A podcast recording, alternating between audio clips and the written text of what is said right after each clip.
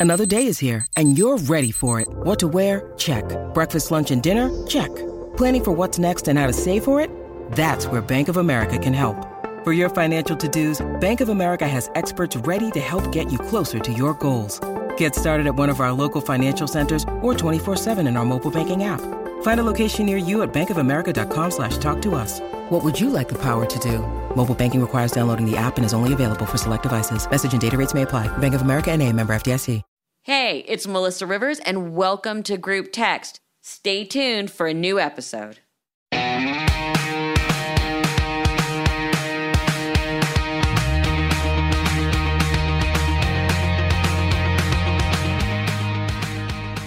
everyone, welcome to Group Text. I'm very excited. We have someone I'm a big fan of, Greg Fitzsimmons. Welcome, Greg. It's really good to see you again. Last, last time I saw you, we had a very nice time together. Yeah, and when was that? I have no memory left since COVID. It was well, we did in bed with Joan about. That's right. Uh, Jesus, it wasn't long before she passed away. So six years ago. About six years ago, yeah. Wow. And, uh, and you just, it was great because we bonded over our sons are the same age. You're, you have a 19 year old son. Yes. Yes. Yeah. And we bonded because at the time they were well, minus say they were 13, and and you just looked at me and you went, uh, uh, Axe body spray, and I was Yeah. like, yeah. And so you took me upstairs into your son's room, and you showed me the Axe body perfume, the Axe body spray, The Axe shampoo. shampoo. oh, that stuff was just vile. Where is your Yeah. son now? Is he? In, he should be in college. Yeah, he's in Chicago, so he What you know, school? DePaul. A very good school. It's great, he, and you know it's all online. But he felt like he wanted to be with his friends, so he's in a he's in an apartment with uh, five guys, and they're really responsible. You know, some of these college towns they're going berserk and they're having frat parties and they're passing it around. And he's with a bunch of nerds. I think they're just being really cool about it. Well, my son, who Nice. they've been really good about it. One of their good they at Cooper School they test what was he saying twenty percent of the population randomly every week. Oh, okay. And his roommate from last year, it tested positive, as did, and so now they have to test their whole group of friends. right. And they're not being irresponsible. It just, it happens. Who knows who he had come in contact with? So I actually just, just got off the phone with my little angel. Where is he? He is at Ohio Wesleyan. Oh, that's great. That's great. yeah. So well, make sure see if he can vote locally there instead he of is, voting he in is, LA. he is planning on doing that. good, good. So, but we're we wanted to talk to you uh, about so many things. One of which is is something that's been really on my mind. Let me actually introduce you for a second first. You are okay, writer, comic, radio host, game show host, author. S- What am I missing? alley i'm an alley fighter i'm a scrapper you know i just First rule of fight. First rule of Fight Club. yeah i mean i think you're similar it's like you got to produce you got to create you got to make opportunities for yourself because you never know what's going to go and what's not and you know the, what's behind all of it is a creativity and an excitement about you know entertaining people and keeping yourself turned on. And so it, you know it really doesn't matter like even writing. I've written for um, i started out writing for black shows and then i started writing for lesbian shows. And i've writ- i mean i've written for everybody and people go like well you know you need this this type of writer he writes for this type of show and i just don't think that that's the way it is i think if you can write and you can take in somebody's voice then you can write for anybody Which is actually one, one one of the things I wanted to talk to you about is, you know, we talked about my mom right at the beginning, and the it's just past the sixth anniversary of her death, and people are always asking me what would my mom be thinking, what would be Right. her opinions on everything. Um, What would Joan say? what would Joan say? As we like to say, WWJS.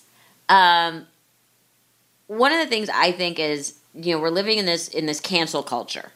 yeah And I think, especially in the world of comedy, there's a lot of potential damage to be done. And you just brought up a thing about that you've written for black shows and lesbian shows and this show and that show. And I talked to Marc Cherry about this. You couldn't do that now. Hmm. Absolutely not. You would not be accepted as to be in that writing room. Don't you That's don't you think that we're we're losing comedy because of that? We're losing these funny voices that everybody can only write and create in their lane. Yeah, even in casting, you see that if somebody is not, um, oh God, who's the author? And she wrote a book about Latino life, and she Oh wa- yes, and it was like a big scandal because they said, "How dare you? You don't know." Right. She didn't know. And she spent six years living in Mexico. And, like, you know, she, she, you know, it's just, it's absurd. And I think that, you know, your mother was Jewish, and that gave her a little bit of a pass to get into talking about race because, you know, uh, Jewish people have had a history in this country of being subjugated. And so I think that helps. But for a straight, white, middle aged, bald guy who wears glasses and has kids, I got to just shut the fuck up right now. And it's like, and there's a part of that that I embrace. And I go, okay, it's time for some other voices. I got that. But at the same time, I'm a guy that's won four Emmy Awards for writing, and I can't get hired in this town. Right. Like literally, I can't. My agent will just say, like, you're just not going to get hired right now, and that's tough. I got a kid in college, and it's like I got to make a living, and so I'm trying to balance the um, acceptance that this is a time for change and this is the pendulum swinging. But uh, like I said, that's why you create new podcasts, and you know, I think I do think stand-up comedy is one of the last bastions of free speech. And you look at there's comedians that have rightly been i hate the word canceled but who have been called out for rape and different offenses over the last six months in particular. And that's obviously necessary. Um, but you're seeing some comics fight back like joey diaz fought back. And the truth is if you've carved out your own audience which you can do today if you can get you know a hundred thousand people that are willing to come pay money to see you do stand up and are willing to buy your ads that you're promoting on your podcast you can make an amazing living and never have to kowtow to what uh, somebody's going to blog about you Don't you think though that and- and I feel very strongly about this. This whole culture and this whole second guessing of everything we say and everything we do and especially in in comedy, writing, all these different sort of podcasting, all these different genres that we're all working in. And especially for those of us who who lean towards comedy, we have to edit everything we say. Everything is a sec you you you stop and you give yes everything and i feel like you know and this is a, a conversation sabrina and i always have is i feel like it, it stifles creativity it takes some we're all so scared that it takes the teeth out of stuff that it, it, we should be able to laugh at because comedy is about healing comedy is about reflecting ourselves back in the mirror Yes, and that hesitation is exactly where the creativity stops. You lose so much. But look at Don Rickles when he was on stage and he was doing crowd. Could he hesitate? No. No. He had to immediately say what came into his head. And that was the thing that people laughed about because it was the thing that is uh, sublimated. It is the thought that is the collective uh, uh, prejudice that we have in this country, and it deflates it by having somebody say it. And there's irony to that, and there's context to that. There's a freedom. Part of it is everything getting televised because if you do a show in a room, everybody sat in that room, they had a couple drinks, they feel the person sitting next to them, they hear the laughs around them, they can see that there's a black guy there, they see that there's a guy in a wheelchair over there, and there is a it, there is a thumbprint. There is something that doesn't exist anywhere else except for in that comedy room. And so things can be said that again have context. But you take that same set and you write you transcribe it and put it into a into a an article online, that's not going to work. or a video clip with everyone with their phones now Right, right. And so you're seeing more clubs. They have these bags that you, when you walk in, you put your your phone into the bag and they zip it and lock it, really and it doesn't allow you to record. And then on the way out, they have a key and they unlock your bag, and then you. It started with it started with Chappelle. He didn't want people putting out his material before his special, so he started doing it. And then clubs, God bless the clubs, they all got in line and they all started doing it. See, I never heard about that. Sabrina, had you heard about that? No, I've heard sometimes in going to different concerts, but I totally get it because people now they, you know, they're quick to flip out that phone and, you know, they're trying to get the most views, likes and yeah, as a performer, I wouldn't want that. No. You know, that's sometimes your bread and butter and you have somebody cut your loaf in half. That's not okay. Right, right.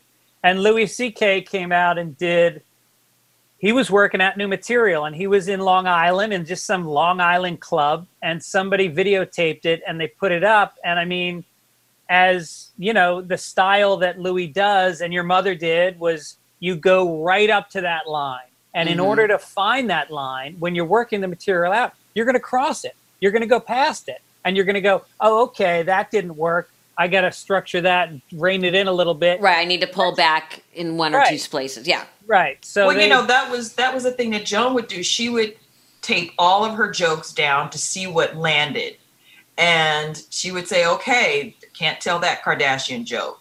You know, now you just you everybody's so hypersensitive. You really walk a very very um, narrow line. You know, as you as a performer. Right. And I think that, you know, to be intimidated by that is giving into it. And there's a lot of comics I know, like Dave Attell, who's a guy that, uh, you know, really crosses the line. But I think the definition of what's crossing the line is did it get a laugh? And right. he's a guy that can take some really edgy stuff and he can make it work. And that right. is he is like, very funny. Right. And it's like what you said. That's the thing that allows catharsis and allows people to let out that tension. And um, I think people like that are going to go, I'm going to keep doing what I do. And comedy clubs will always support that because that is the equation. If I'm laughing, I'm okay with it. And if somebody freaks out and they stand up and they want to yell and scream, that's why you got bouncers and that's why you've learned how to handle hecklers. It's like that's not going to define the content of the show. It may right. it may define what goes on TV, but it's not going to define, define what's on podcasts, and it's not going to define stand up comedy. Now you you have is it I believe it's a fairly new book, Dear Mrs. Fitzsimmons. Yeah. Hilarious. The concept is your mother kept every basically letter complaining about you from school. Right, right. See, um, I, I'm I'm Bronx Irish Catholic, and there was a premium on being uh, anti-authoritarian, to standing up to. It comes from it comes from generations of living under the church, shaming right. you, and and the British occupying uh, occupying Ireland, and it, it came from this spirit of being a wise ass. And so when I would get in trouble, instead of instead of getting like a letter would come home from school my father would sit down at the dinner table and I'd be nervous. He'd open it up and it would say something about how I was uh, asking the uh, geometry teacher, she was explaining different positions, and I asked if there was a 69 position. and she thought I would get in trouble if she wrote that down and sent it home. No. no. They laughed their asses off and they saved the letter. And so I was in my aunt's basement in the Bronx and I came across a shoebox filled with these letters. And I said, This is a gold mine. This is a book. Yeah. Each chapter has different parts of my life and different letters. And it starts out literally in preschool. Oh, dear. A teacher wrote a letter that said, I didn't know what a caboose was. I didn't know my ABCs. And, uh, and it goes all the way up until gigs that I've done recently where my agent has gotten letters. I did a high school prom show in Iowa and the principal of the school, Dr. Dave Nixon, sent a letter to my agent saying that I had corrupted the values of the town with my stand up routine. Well, and what did they think they were going to get when they hired you? Like Sabrina, what was the story? The Snoop Dogg story? Right. Snoop Dogg went and performed at a college. And of course, he brought all the strippers and you know he was making it rain yeah. and so the administration was like oh no no no we, we, we can't have this and they're like wait wait hold on Yeah. You you contracted with Snoop Dogg. This Right. is how Snoop Dogg gets down. Joan would say the same thing. She would always say, "Don't bring your kids and sit them on the front row at my show. This That's is an adult show. Get the fuck out of here." That's right. You corrupted That's the right. entire town. I invited them all to my motel room for a keg and some cocaine. That's what I said as a joke. And he took it seriously. He really thought I was going to throw this party, and uh, and he said that uh, he said that he w- that he w- wanted the check back, and uh, and my agent said uh, we need the check back, and I go, you're going to have to drop me as a client if I give that check back. There's no way that I was paid to do that. And one of the jokes I did is I was talking about being in college, and I said I was on the uh, I was on the crew team, the rowing team, and I didn't know anything about the sport except what I'd seen in those ancient Roman slave ship movies. so they were a little surprised the first day of practice when I showed up with a huge drum and a whip. and uh, and so this black student stands up and she goes, "You're not going to say racist stuff about slavery, you know?" And I go, "I'm sorry, ma'am. No offense, but I said Roman slaves. They were white slaves." And she didn't care. She kept yelling and screaming. She it was, and I got a standing ovation at the end of it because you know if you're going to get that heckler, it's you have to have the skills to, to back up your joke. Like I do edgy jokes, but I can back every one of them up if somebody wants to challenge. But you like what you just said though. You know, now with the Twitter mob and with all of that going on, it is hard to stand your ground. Right. Do You know, you do you find yourself flinching when you post things and waiting, or you just like, come on, bring it, bring it? Yeah. I don't engage on, on Twitter. I, I mean, I, I put out content. Honestly, I don't read it. It's, it's a one way street for me, social media. I have a company that I work with, and they take clips from my podcasts and they post them. And then um, I have a I have a um, email address attached to my website, and I go through it every day. I answer every piece of mail. I would say ninety seven percent of it is positive, and the ones that are negative, I treat them with respect and I reply. But I feel like if someone makes the effort to send me an email, that's a different person than someone Sure. that gets on Twitter and just spouts. I, I don't read that stuff. you've been very fortunate in that you've worked in and with people who allow that edge to be crossed, that line to be crossed. Starting with on being on Howard 101. Yeah. Um, do you think that's given you the security to be able to say the things you're saying now? Because not only was it, it was so understood and accepted, and really, especially like with the Howard stuff, you in that wheelhouse of where you you at the time fit. Right. That I mean, do you find yourself having to, you know? And I keep talking to comedians about this, about sort of create creativity being styled. Are you finding yourself in your other things, like with the book, which is maybe a little bit sweeter, a little not softer, but you know what I'm saying? Like you're leaning towards that in order to still be able to laugh. Um, well, no, the book was actually pretty raw. I talked about I, I talked about going into the woods in college, and I was going to blow a guy because I'd never had gay sex, and I was curious what it was like, and chickening out at four in the morning, drunk in the woods in the Fenway in Boston.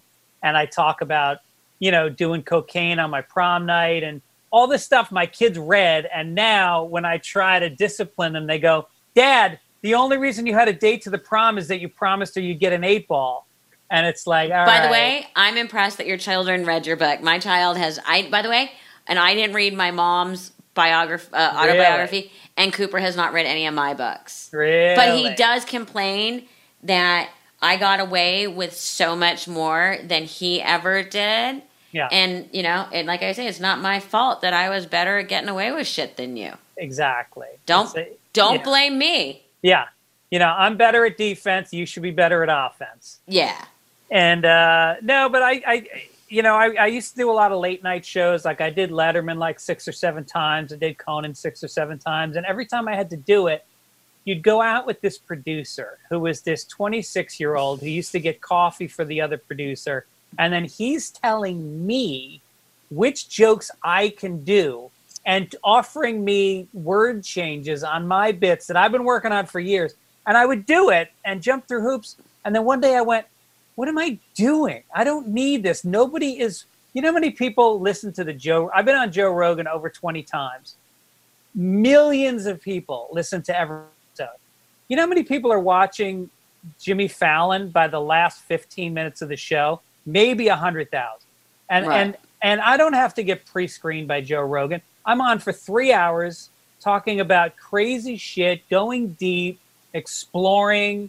And, uh, and so I just started to realize more and more like, let me just find my, my, you know, listeners, my fans, and let me give them content that I want to give out and find the people that respond to it and do it by attraction rather than going on these late night shows and trying to give those people what the producers know they want.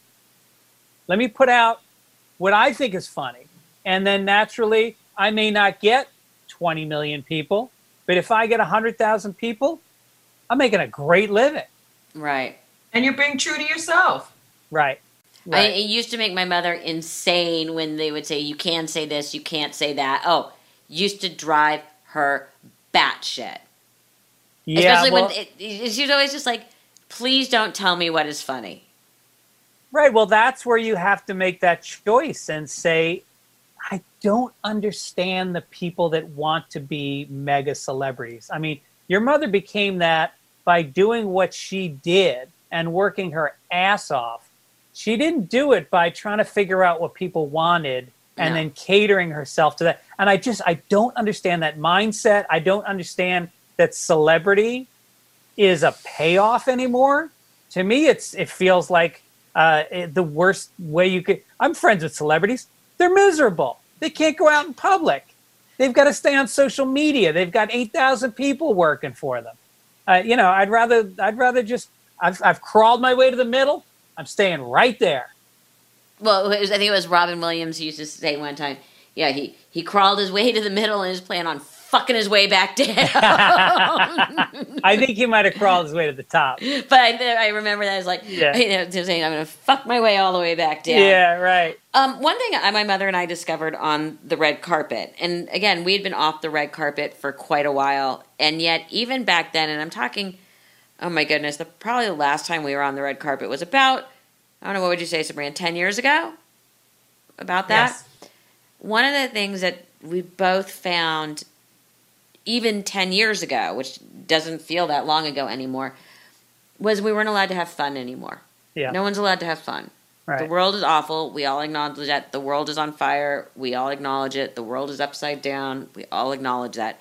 But even 10 years ago, there was this thing in, in, in, in sort of the collectives, I guess, that we're not allowed to have fun. Right. You weren't allowed to have fun on the red carpet. You weren't allowed to joke.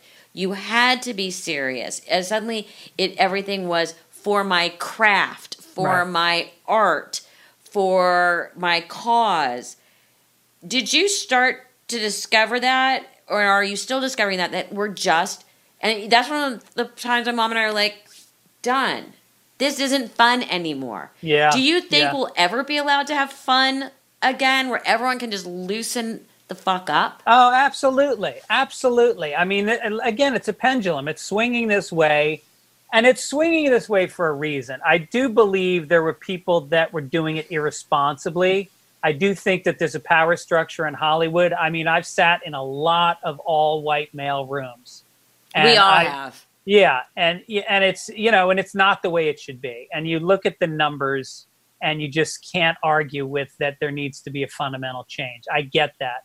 How the change happens is what I think we're talking about, and I think it has to happen through um, a pipeline. I think what we're not getting is, um, you know, the, it starts with being an intern in this Yep. in this in Hollywood, which means you got to have parents that can float you while you live in an expensive city like LA and make four hundred dollars a week for three years. Now, there's By the way, a lot when of, I was an intern, they didn't have to pay you.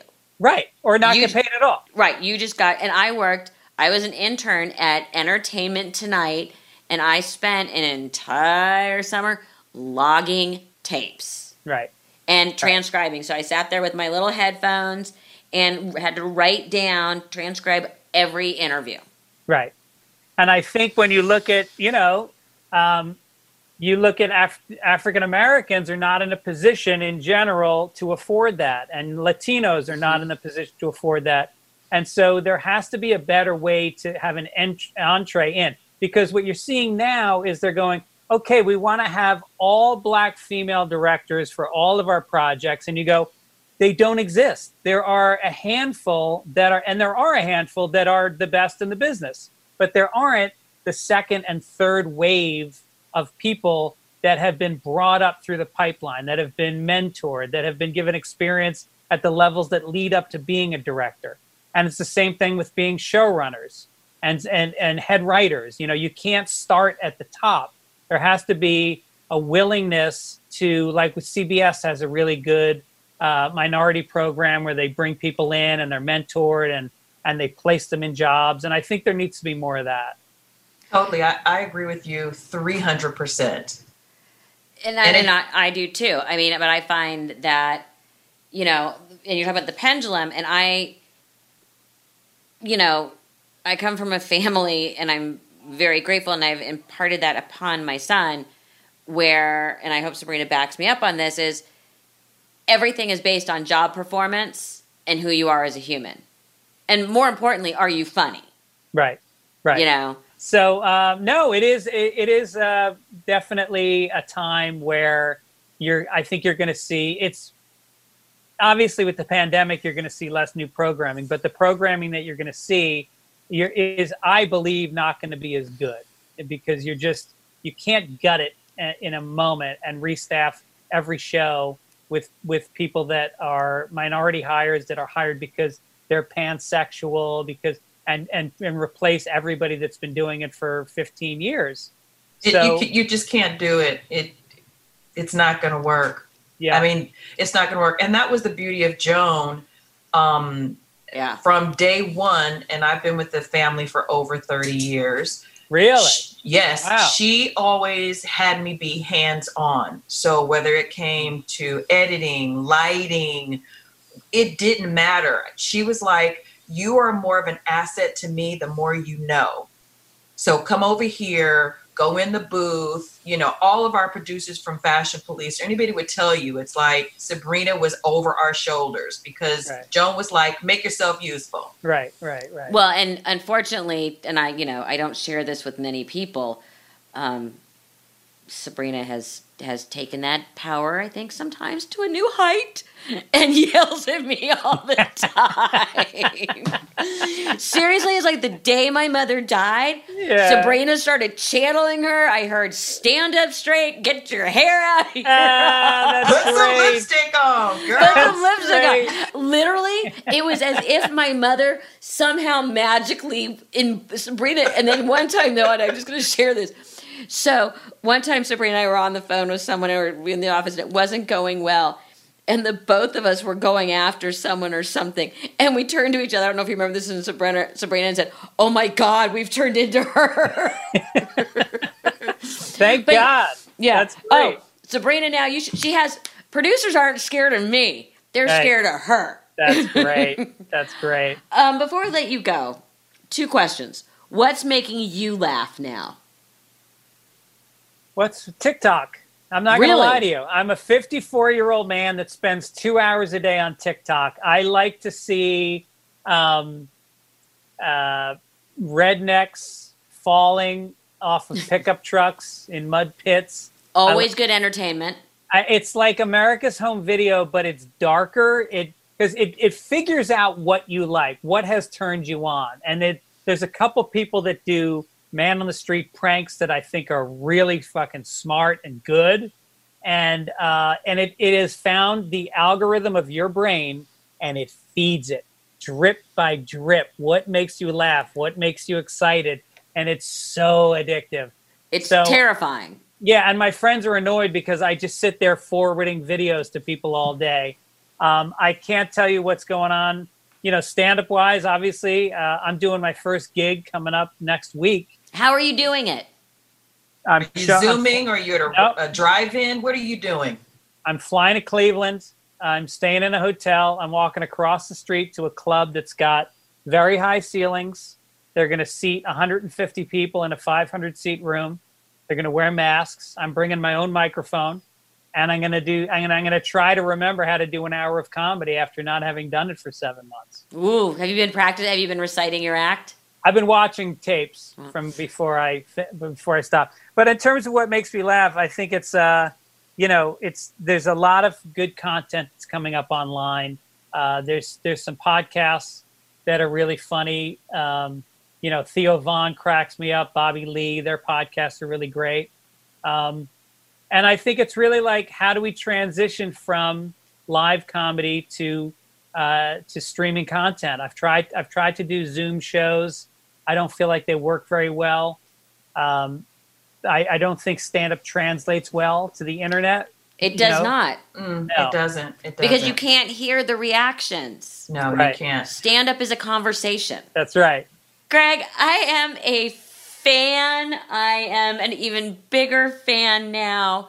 I cannot thank you enough for coming on and talking about comedy and about life. And uh, I am so honored to have you a part of my uh, Is Comedy Dead series Well, or the state that- of. Co- I'm sorry, I'm not allowed to call it Is Comedy Dead. Yeah, yeah, yeah. I'm allowed to say State of Comedy. It's under attack, but it's It gonna fight are- back.